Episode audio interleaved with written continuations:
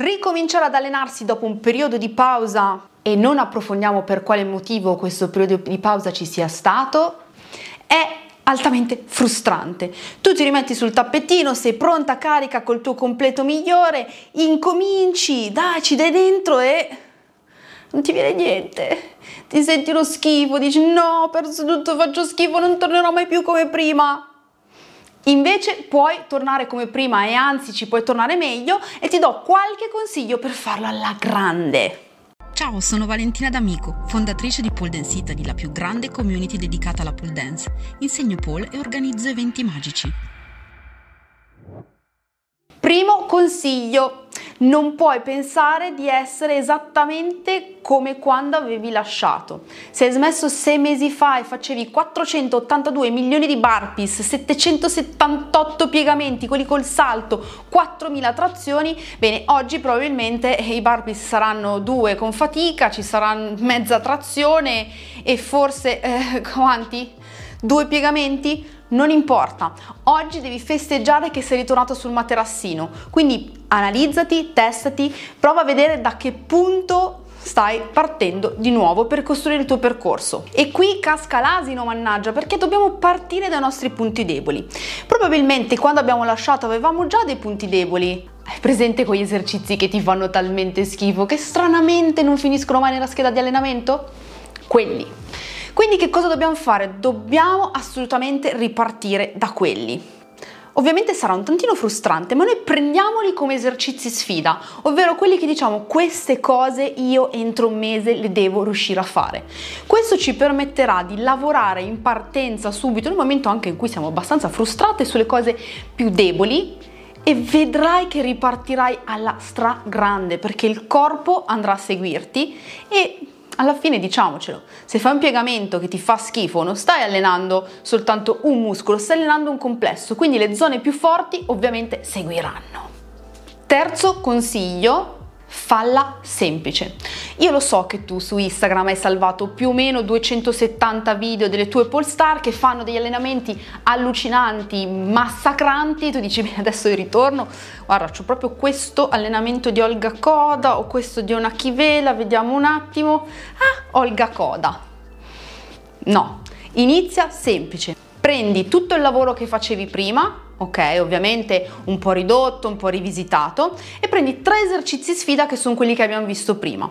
Questa sarà la tua scheda, quindi ricomincia piano piano. Vedrai che col tempo, con la costanza, riuscirai a ricostruire il corpo e poi sarai prontissima per qualunque tipo di allenamento. Ah, l'ho appena annunciato, un'altra delle cose importanti è la costanza.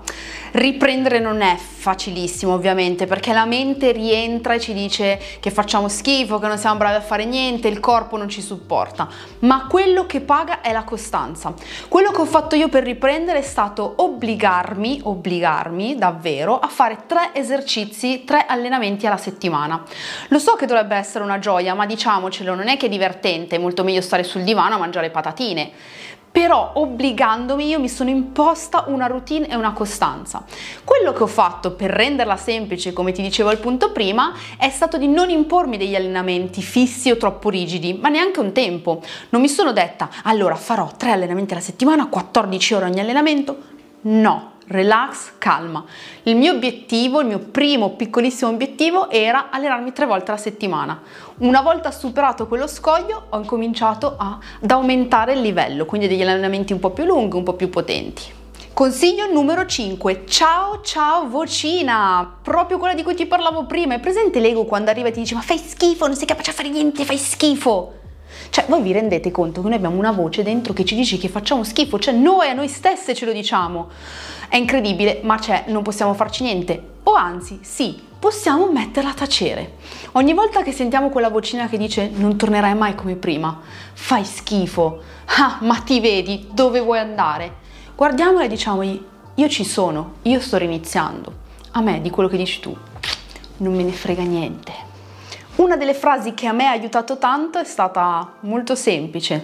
Ehi hey, vocina, lo so che non sarò mai come prima, sarò meglio. Ascolta il tuo corpo, ce lo dicono tutti, a me eh, all'inizio sembrava una gran boiata, cosa devo ascoltare, cos'è che devo ascoltare? Hai presente i momenti, no? Quelli in cui sei lì che fai allenamenti, non ti viene niente, il giorno prima, due giorni prima avevi fatto, era tutto perfetto e quel giorno no, niente.